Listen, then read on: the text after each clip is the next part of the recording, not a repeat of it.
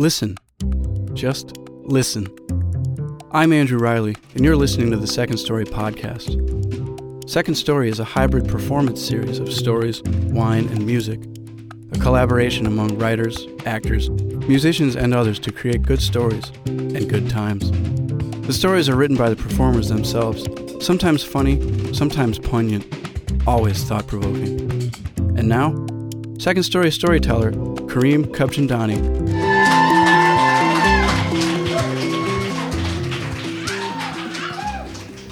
The internet finally came to Ghana in 1995.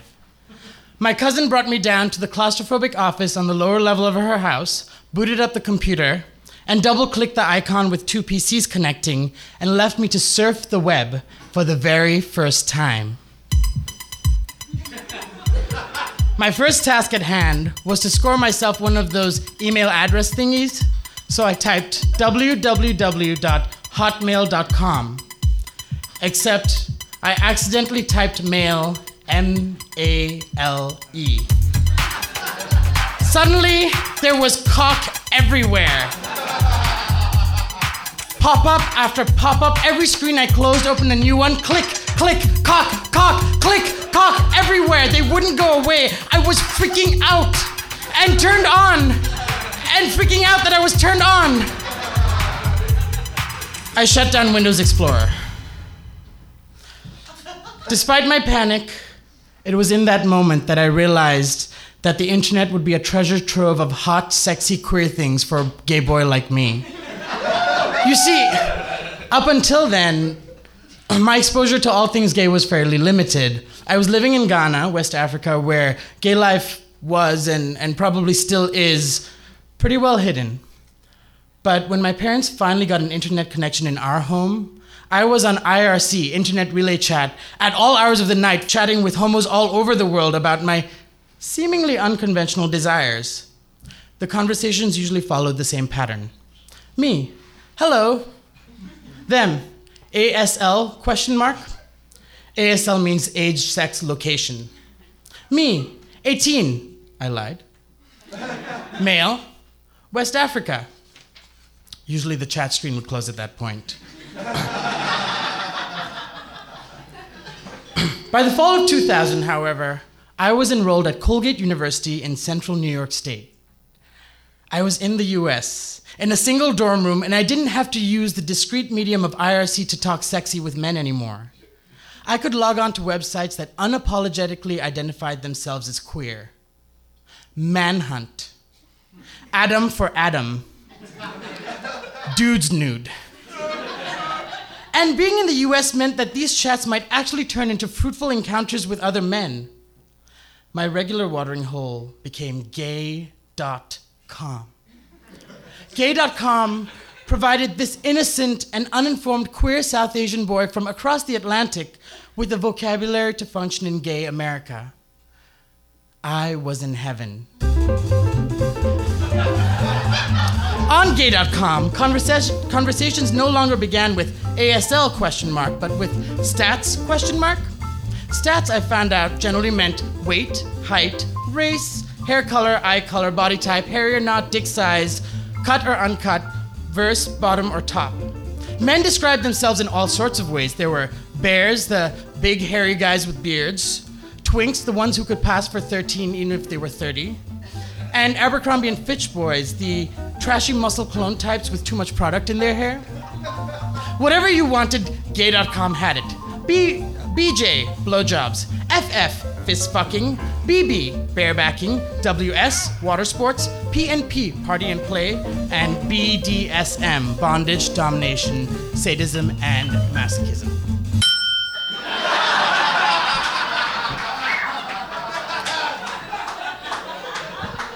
So, it is junior year, 2 a.m. on a college weekend night. What you gonna do with all that junk? All that junk inside your trunk? I'ma get, get, get, get. I have stumbled home, tipsy from the jug, our local super hetero Freddy bar in Hamilton, New York. Being the horny gay 19 year old that I am, I log on to gay.com as I usually do when I'm feeling drunk and emo. Not Not to look for sex, but rather to mourn my lack of options for getting ass. You see, Colgate University is like many middle of nowhere small liberal arts colleges, a fairly oppressive and repressive place to be gay. I was one of only three openly queer people in a class of 700 and encountered homophobic graffiti in my dorm stairwell and on my bedroom door in my first year alone. Tonight, to my surprise, a window pops up and someone wants to chat with me. His minimalist profile tells me he's in his mid 30s, has a football player's build, and that he lives within 10 miles of Hamilton. But he doesn't have a picture. Now, I've learned that pictures can be totally deceiving. My general policy is no pic, no chat. But I have a thing for football players, and I've had enough Milwaukee's best to sustain my interest. I give him my spiel about not meeting up with people who, if I haven't seen their picture, but he persuades me. I just want to suck you off, NSA. NSA question mark, I type. He types back, NSA equals no strings attached. No kissing, no small talk, no reciprocation necessary. Kareem, this man could be a freak. He may be a serial killer. Or he could be a totally sexy, big, burly, blue collar hottie with, with strong hands and rugged skin. Or he could be a serial killer. I convinced myself that an NSA blowjob sounds like a good idea. I'm feeling lonely, and hooking up with a football player type would totally boost my ego. And, and if he isn't attractive, at least I don't have to reciprocate. NSA is a genius concept. 20 minutes later, I hear his jalopy rattling into the parking lot behind my dom. His peach orange truck, pickup truck is rusted and bruised. In the dim parking lot lighting, I peer through the passenger window to see a Michael Moore silhouette. the nervous adrenaline, as well as testosterone, fuel my lack of judgment brought on by cheap beer. John, we'll call him John not to protect the innocent, but because I've forgotten his name.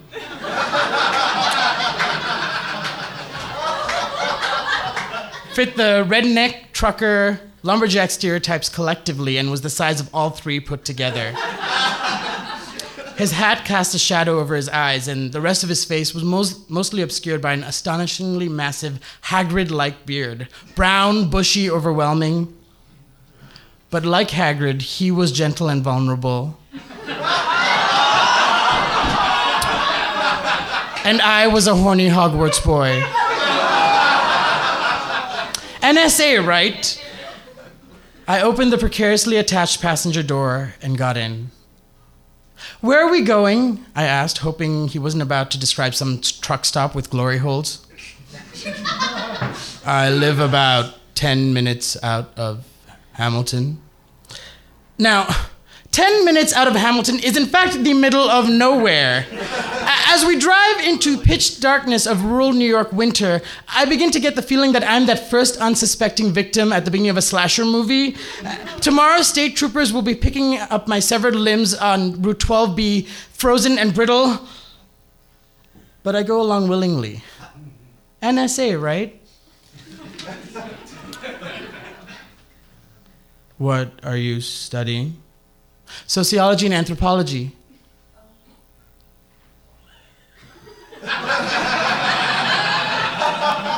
what do you do? Odd jobs. he switches on the radio, but I can't hear it clearly as what sounds like dead bodies rolling around in the bed of his truck is distracting. I look back to find that they're not body bags, but two liter bottles of soda filled with sand. I use them as weights, he explains. We're quiet for the rest of the drive.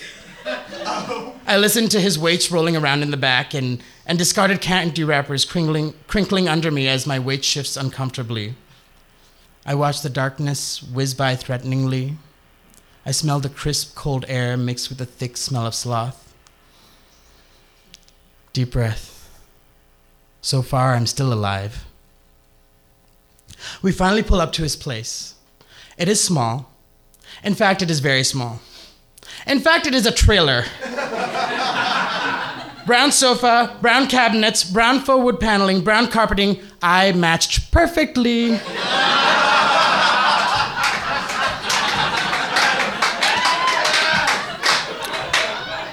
In the far corner was perched a brown taxidermied armadillo, his deadened eyes staring at me intently. You can sit there. John gestures to the couch for me to sit on as he fiddles with a record player. He flips through his records Dolly Parton, Whitney Houston, Diana Ross, an unexpectedly gay collection. Do you like ABBA? sure.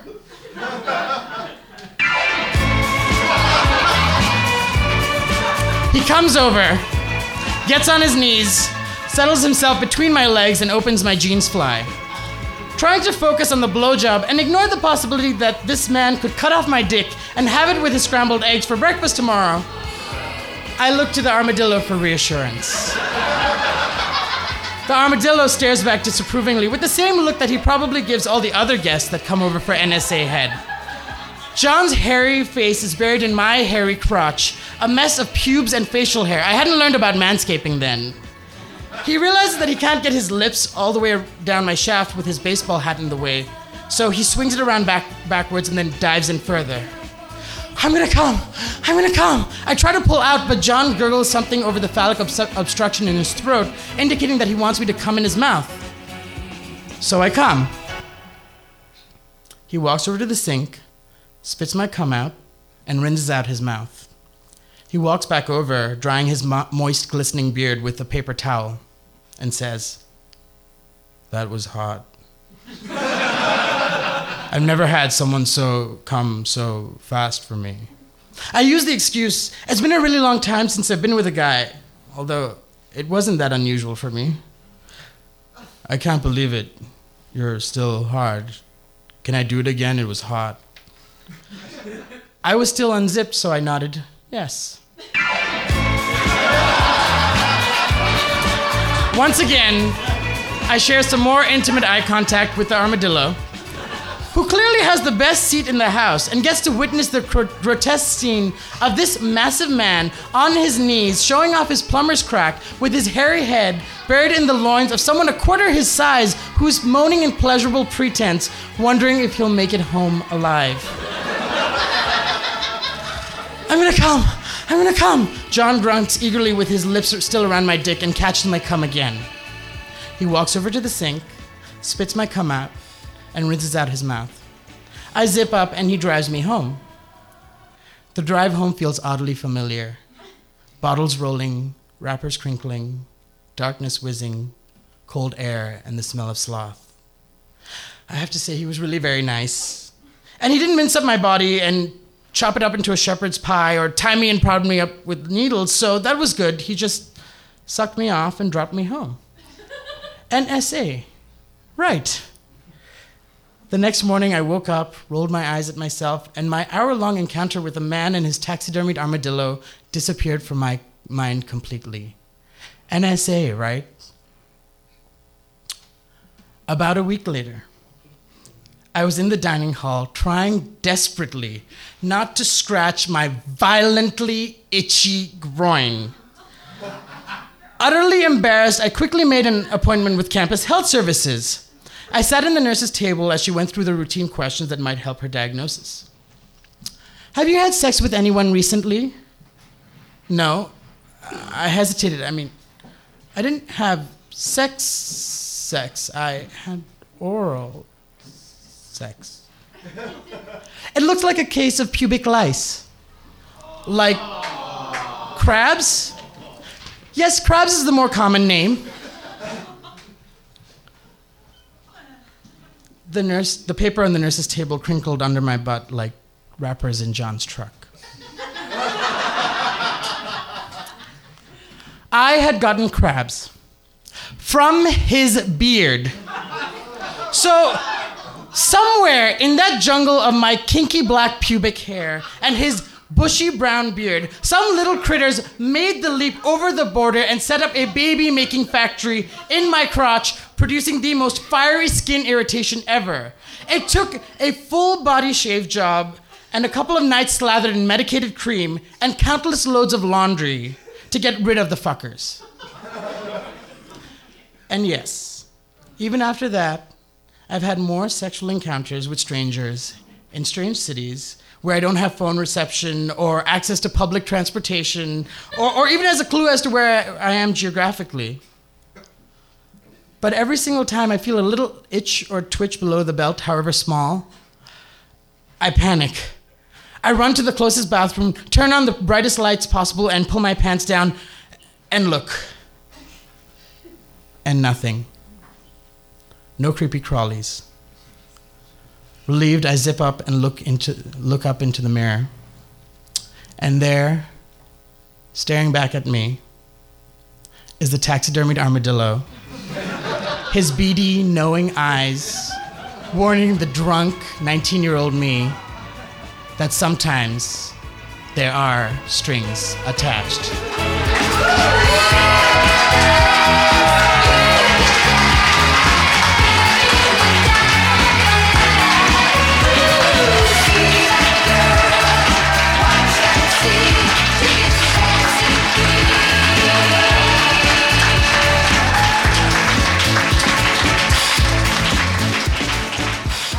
That was Kareem Khubchandani. If his story gave you ideas for your own second story, we'd love to hear them. Please join us for our ongoing series at Webster's Wine Bar and at the Morrison, or one of our upcoming special events. This month, Second Story performs at G Boutique. Visit our website for more details. The Second Story podcast is brought to you by Amanda Delheimer, Megan Stielstra, Shannon Sullivan, Miles Pulaski, Mikhail Fiksel, and Nick Kawahara, and I'm Andrew Riley. Serendipity is funded in part by the Gaylord and Dorothy Donnelly Foundation, the Illinois Art Council, a state agency, the Richard H. Driehaus Foundation, City Arts Grants, the Chicago Community Foundation, a part of the Chicago Community Trust, the Arts Work Fund, and listeners just like you. To find out more about Second Story, the performances and our performers, or to make a donation, visit us online at secondstory.com.